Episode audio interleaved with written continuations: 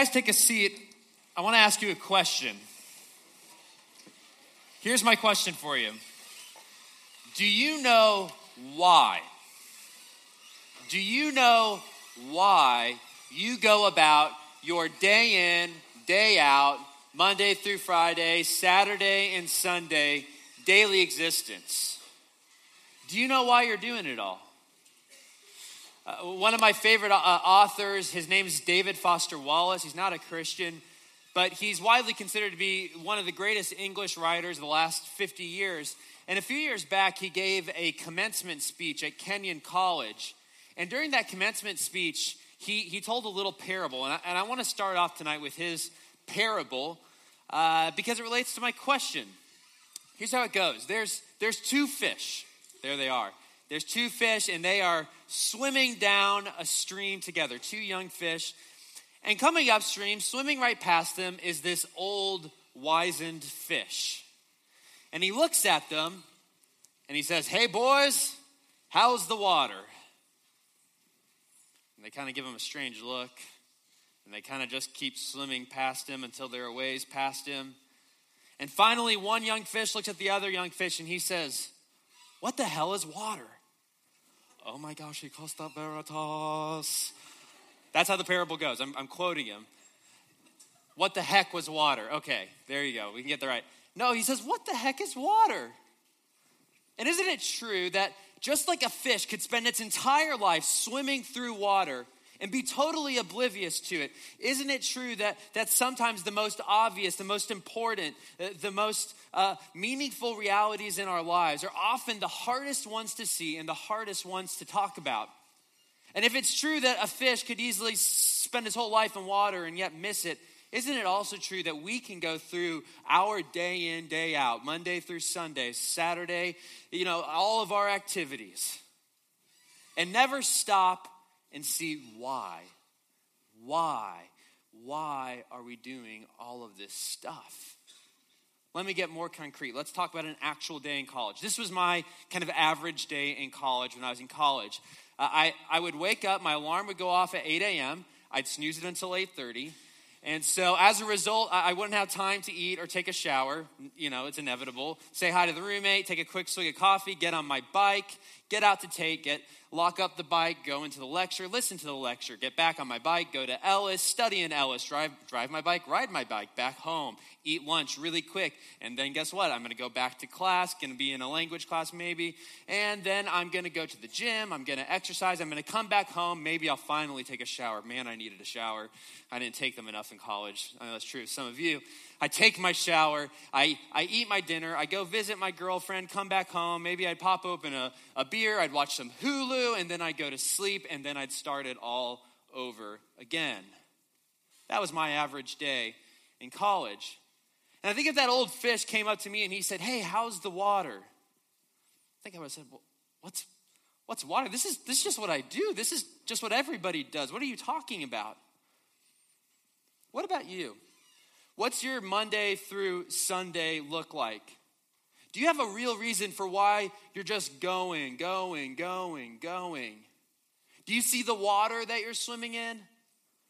Or is it invisible? You're just kind of oblivious to it. See, here's the reality our hearts are like compasses. Okay, our hearts are like compasses. And that compass in our heart, it directs, it, points our actions, it points our thoughts, it points the direction of our lives in a certain direction, right? And it points it towards our deepest desires, towards our deepest loves, towards uh, our conception of the good life. That's what that little compass in our heart is doing. It's, it's throwing us in that direction. And one author that I really like, he calls this whole complex, the thing we love the most, the thing we desire the most, our idea of the good life, he calls that our vision of the kingdom.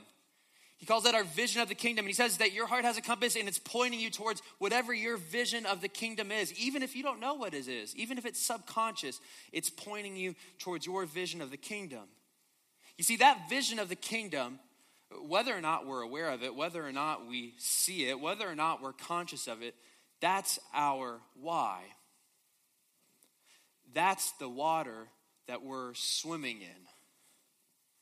That's why we get up. That's why we go, go, go, repeat. So, again, just ask yourself the question How's the water? Do you see it?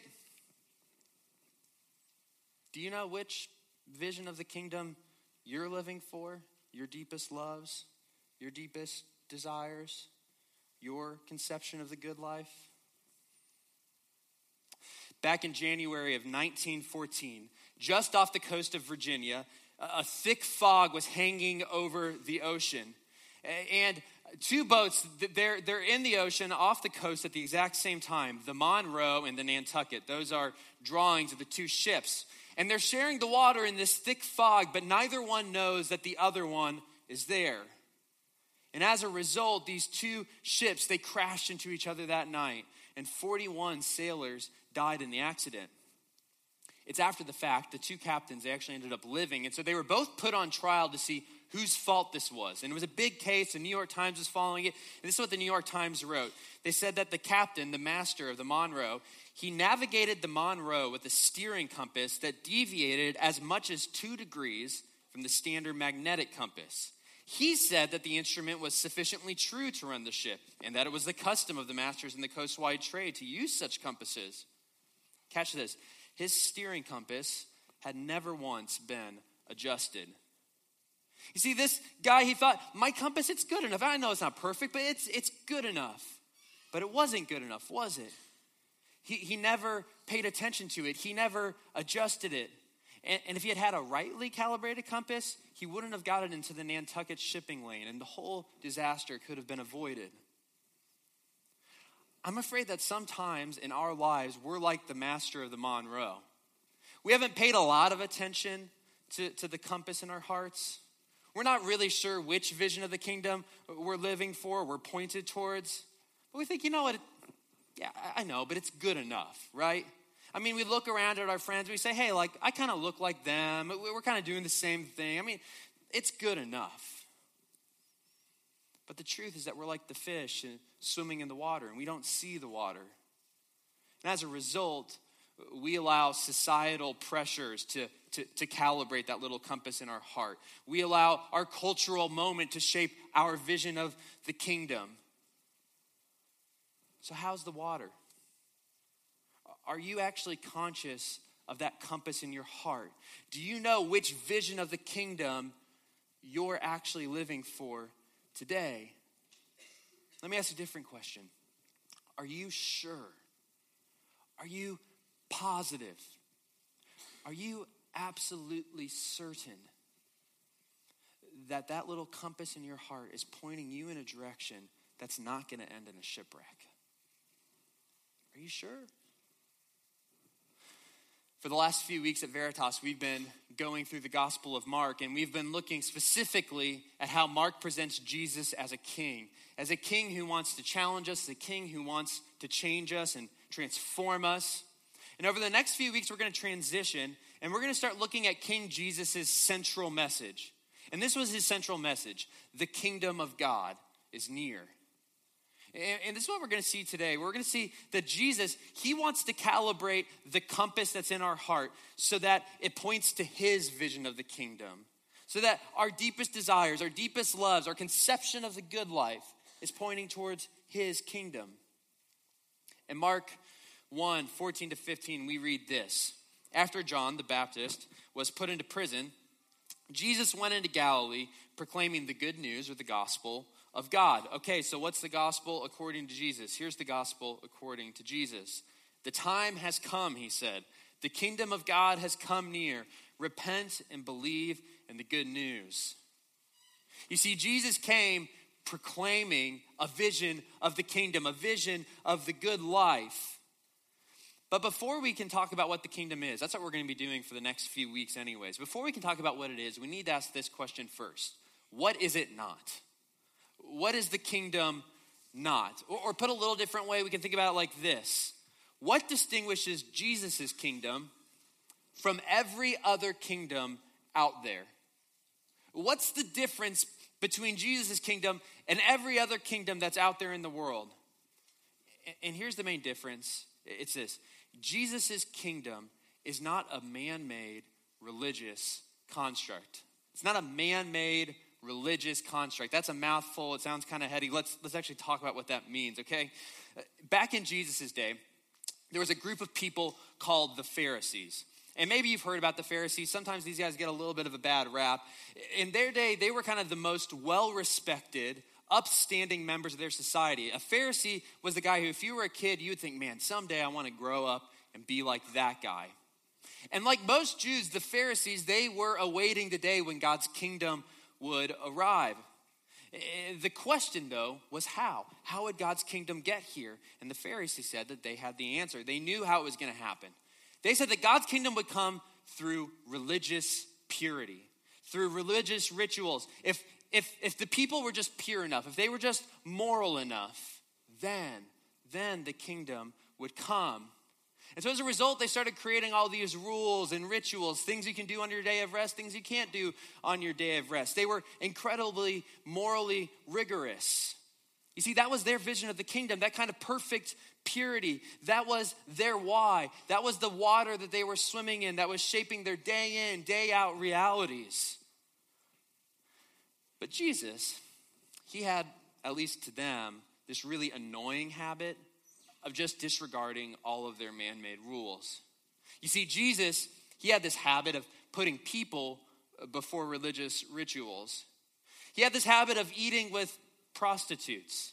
He took the people who they thought were the scum of the earth and he invited them into his inner circle. Here's the point the essence of man made religion is this we must prove ourselves worthy to God, right? That's the essence of all man made religion. It's about proving ourselves worthy to God or to someone or to something. But the essence of Jesus' kingdom is precisely the is, is precisely the opposite. It's that God graciously makes unworthy people worthy. That's the center of Jesus' kingdom. That's why Jesus said this. He said, Those who are well have no need of a physician, but those who are sick, they're the ones who need a doctor. I came not to call the righteous, but sinners. And this is exactly what distinguishes Jesus' kingdom from every other kingdom that's out there in the world. You see, all man made visions of the kingdom, all man all man made conceptions of the good life, they're, they're all, every single one of them, inherently religious. They're all about proving your worth to someone or something. You see, in the kind of more traditional religions, you're proving your worth to God, right? Maybe it's the seven pillars of Islam or the four noble truths of Buddhism. But get this even the most secular person is very religious. Yeah, they're not trying to prove their worth to God, they're not trying to do that, but they are. They are religious because they're trying to prove their worth to someone. They're trying to prove their value to something. I'll illustrate it like this George Mallory, he is widely considered to be the first person to peak Mount Everest. And back in the 1920s, and still to this day, it was an incredibly, incredibly dangerous feat. It had been attempted many times before him and failed many times before him. People had lost their lives, they'd lost limbs. And yet, and yet, he wanted to risk his life. He wanted to risk his limbs. And so he did it. He made it to the top of the mountain. And of course, when someone does something incredible like this, the question you always want to ask them is why? What drove you to climb that mountain? Why did you do it? Well, in public, his answer was always this he'd say, because it was there. Why'd you do it? It's there. I had to do it. That's the answer. But in a personal, private note to his wife, I think he gave the real answer. This is what he wrote to her. He said, You must know that the spur to do my best is you and you again. I want more than anything to prove worthy of you.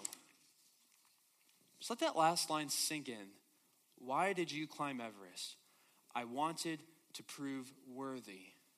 I wanted to prove worthy of my wife. I wanted to prove worthy of the public's attention. I wanted to prove worthy of my family and everything else. Somewhere deep down in George Mallory's heart, he had this profound insecurity. And in some way, climbing Everest, climbing that mountain, it was a religious act that proved his worth. It proved his worth. What's your Everest? Where deep in your heart do you find yourself saying, if I could just peak that, if I could just be that, If I could just do that, then, then, then I'd be worthwhile. Maybe for some of us in, the, in this room, it's the classic kind of traditional religious answer. If I can just be morally perfect, if I can be at least close to morally perfect, then, if I can climb that mountain, then I'd be worthwhile. But if I had to guess, most of us in this room are probably far more tempted to give the kind of secular religious answers, right?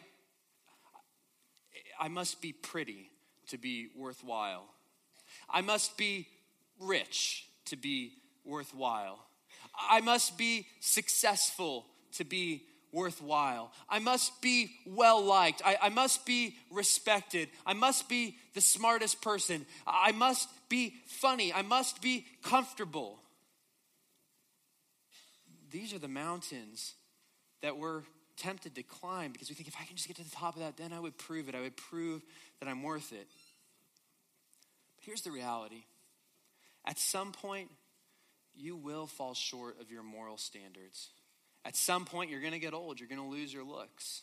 At some point, you're not going to have the high self esteem that you want to have. At some point, you're going to be surpassed by someone else in wealth. You'll lose your money in a stock market crash. At some point, you'll be the least intelligent person in the room. At some point, you won't be the most respected. You won't be the, la- the most well liked. You'll get passed up for the promotion. At some point, your comfort will disappear into sickness and into suffering. At some point, it's all going to fall apart. And the question is this when we fail to peak our own mountain, the mountain that we want to climb, when we fall short of our own vision of the kingdom, when the water that we've just been swimming in our whole lives begins to suffocate us, well, what's next? What's next? Do you know that George Mallory, the guy who peaked Everest, do you know where he died? He died not too long of that on Mount Everest. See, the mountain that he thought would prove his worth ultimately ate him. It ultimately killed him. And that's exactly what happens to all of us. You will fail the mountain, and the mountain will fail you. And at some point, if we don't change our heart's deepest desire, it leads us to tailspin into misery, depression, anxiety, fear, shame, loneliness, emptiness, ambivalence, and even into self destruction. the reason why I, I want to give this talk, I, I've been doing campus ministry now for, for six years. I just can't tell you how many times I've seen this happen in the lives of college students. I remember meeting with a guy, and he thought that if he just fit in, if he was kind of the guy, the cool guy, if he just fit in, find his crowd, then he'd be worthwhile. That was his vision of the kingdom. That was his idea of the good life, right? And it drove all of his choices. It was why he would never be able to say no to friends. He'd always go out to the parties. He'd always end up hooking up. He, didn't, he wanted to be the guy, right? He, he didn't want to be that lame Christian who's sitting it out, right? But every night, 3 a.m., 4 a.m., he'd be sitting in his room. He told me every single time he'd be sitting in his room, hammered out of his mind, crying. Crying because he felt like a fake because he felt so alone and depressed. Maybe you've been there at some point. Maybe you've failed to climb the mountain you thought you were going to climb. Maybe the mountains failed you. I, I, knew a girl once, and she thought if I'm pretty and if I'm kind of morally upright, if I'm morally perfect, then I'll be worthwhile. That was her mountain. But when a dark secret came out, when it came out that she had done something that was really wrong and everybody knew about it, it, it wrecked her. The mountain failed her. She tailspun into depression and anxiety, and it was heartbreaking to watch her life just start to self destruct. You see, the kingdoms of the world, they all say this if you do this, then then you'll prove worthy. Buy into this vision and you'll be filled. But they all fail us ultimately. But you see, Jesus' kingdom, it's not a mountain for us to climb, it's the exact opposite. In fact, it's precisely when you're at your lowest point, it's when you're at your bottom moment. That's when you find a doorway into Jesus' kingdom. You say, you may be thinking right now, I've done too much wrong. I'm, I'm too dirty. You don't get it. I, I've messed up too much. God's already given me plenty of chances. I've lost all hope. He's lost all hope in me. But you got to realize this Jesus' kingdom is not a kingdom where you're proving your worth. It doesn't matter what you've done.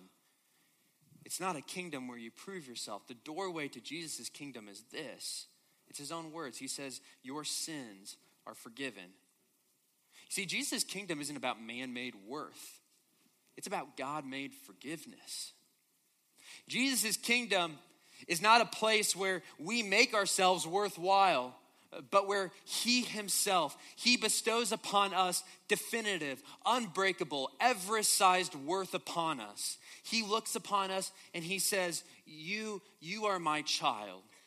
I love you. I chose you. I've given you infinite worth. You need to prove nothing to me because I've already washed you clean. I've already forgiven you. I've set my delight and my joy on you. His vision of the kingdom, not where we're proving ourselves, but where we're receiving God's unmerited free love. It's the only vision. It's the only vision that will not shipwreck our lives. It's the only mountain that won't fail you because it's not a mountain. I know that there's some of us who are here tonight, probably a lot of us actually. You, if you could come up and talk to me afterwards, you'd say this. You'd say, I like what you're saying, but I feel stuck. I don't know any other word for it. I just feel stuck right now. And everything you're saying, it makes sense on Sunday mornings, it makes sense on Tuesday nights. But then when I'm in my apartment with my friends, when I'm going to classes, when I'm trying to decide what I'm going to do in the evening, all this Jesus stuff, it just kind of evaporates. It just kind of disappears. And all of a sudden, I find myself living for the kingdoms of the world, still trying to prove my worth, living for the same pleasures, the same goals, the same, the same, the same. And so, the question you want to know this is the question you wish you could just get answered. How do I get my heart's compass recalibrated? How do I get the direction of my heart's desires to change from wanting that kingdom to wanting the kingdom of Jesus. How does that happen? Well, the answer I'm going to give you might not be the most interesting or exciting or mind blowing answer, but it's the answer that Jesus gives us. And I think if we get our minds around it, it has the power to, to radically change us. This is what Jesus says you have to do. He says, repent and believe in the good news. It says, repent and believe in the good news. Two different things there. Repent, well, that just means to turn, right? If you're headed north, head south. If you're headed east, head west. That's, that's what repentance is it's turning. And can I suggest this to you? When Jesus calls us to repent, a lot of times we think he's like saying, like, one big act of grand repentance. I repented, now I'm in. But I think what Jesus really means is not repenting one time, but repenting over and over and over again. And here's why our heart's default is to love that kingdom. Our heart's, our heart's default is to live for the kingdoms of the world. And that's why we have to constantly turn. Every morning, we have to turn back. Every afternoon, we have to turn back. Every evening, we have to turn back. It's not just saying sorry for the wrong things I've done. It's saying, God, change my heart so that my loyalties aren't towards that kingdom, but so that my loyalties are towards your kingdom. Change my heart. Turn my heart so that I don't want that kingdom, but so that I start to desire your kingdom. That's something His Spirit can do inside of you through prayer. Jesus gives us a second step if you feel stuck. This is the second step. He says, believe in the good news. Okay, so yet again, what does that mean? What does it mean to believe in the good news? Well, the good news, that implies history. News implies a news story, right? And so I think that believing in the good news means believing God's story. It means allowing his story to become our story. In one of my favorite movies, it's about, there's a lot of characters in it, but, but, but there's these kind of two everyday guys, right? And they end up, in the end, going on this mission to save the world. And, and one guy says to the other guy at one point, he looks at him and he says, It's crazy. It, it's like we've become the heroes and the characters and the old myths and the old stories that our parents told us. It's like we're in it, it's like we're living in the story. And I think that's kind of like what it's like to believe the good news. It's becoming a character in God's kingdom story. It's letting His story begin to narrate our lives. It's letting His story begin to define our vision of the kingdom, begin to define our loves, our dreams, our desires, our idea of what the good life really looks like. So, practically, how do you do this? How do you do this? Yet again, I'm not going to say anything mind blowing. Uh, throughout the ages, Christians have done this through spiritual disciplines, all right? And spiritual disciplines, they're not about us doing something for God or us having this amazing experience. Actually, they're about God doing something to us. They're about God graciously reshaping, re narrating, giving us a new story, right? So, what are those spiritual disciplines? Well, that's why we come on Tuesday nights, actually. This, this is a spiritual discipline, coming to worship. So that as we sing of the Father's love here, uh, and we get the idea of His love and the story of His love in our lives, and we get the worth that He's given us, and that becomes our story, we don't have to look to those mountains to be our worth anymore. This is why we read our Bible. This is why we pray. So that as we're reading in the scripture about the failures of humanity, the failures of Israel, the failures of the disciples, we let that become our story. It teaches us to confess our failures, it teaches us to confess the ways that we're not living for God's kingdom. This is why we do the spiritual discipline of Christian community. Things like small group, things like going on fall retreat. Because as when we, as a group, as we discuss God's mission in the world, his mission to spread his kingdom of love, justice, and mercy, his mission to make a home for, for people who feel like they don't have a home, was that story becomes our story as we discuss it, then we become hospitable. We start trying to make a home for other people. We start pursuing love, justice, and mercy. It's why we go to church on Sunday mornings. So as we sing songs about our future, the day when Jesus will restore everything, make a new earth, give us resurrected bodies, we'll be with him. As that story becomes our future, as it becomes our story, that future promise, it outweighs all the promises of the bars, it outweighs all the promises of, of religious self righteousness, it outweighs all the promises that all the mountains can do because we know where we're going. We know that we have a greater hope. I'm going to invite the music team back up. And as they come up, I want to say this. What does it look like for you to turn your loyalties? What does it look like for you to believe in the good news, to let his story become your story, to let his past become your past, his present become your present? What would it look like for you to see yourself both in the glories of the Bible and in the ugliness of the Bible? To believe it, to let it shape you, to let it calibrate the compass of your heart, to let His story become the water that you're swimming in in your day in, day out, everyday existence. What would that look like for you? I'm going to pray for us and then we're going to sing.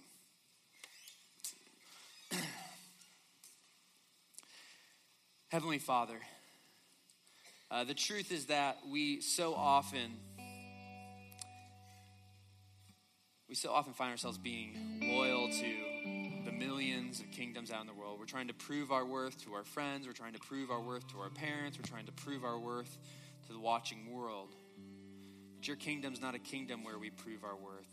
That's not the vision of the kingdom that Jesus came to give us. Your kingdom is a kingdom where you accept the unworthy, where you accept the sick and the sinner. And so I pray that you would turn our hearts' loyalties to that kingdom. I pray that you would make that kingdom story the story of how you made everything good, how we broke it, but how you fixed it. You'd make that story our story, that you'd make our future hope of the return of our King on earth, that you'd make that our hope, and that it would outweigh all the promises of the world. God, we want your story to be our story. We want our loyalties to be for your kingdom and your kingdom alone. Only you can do this. In that we pray. Amen.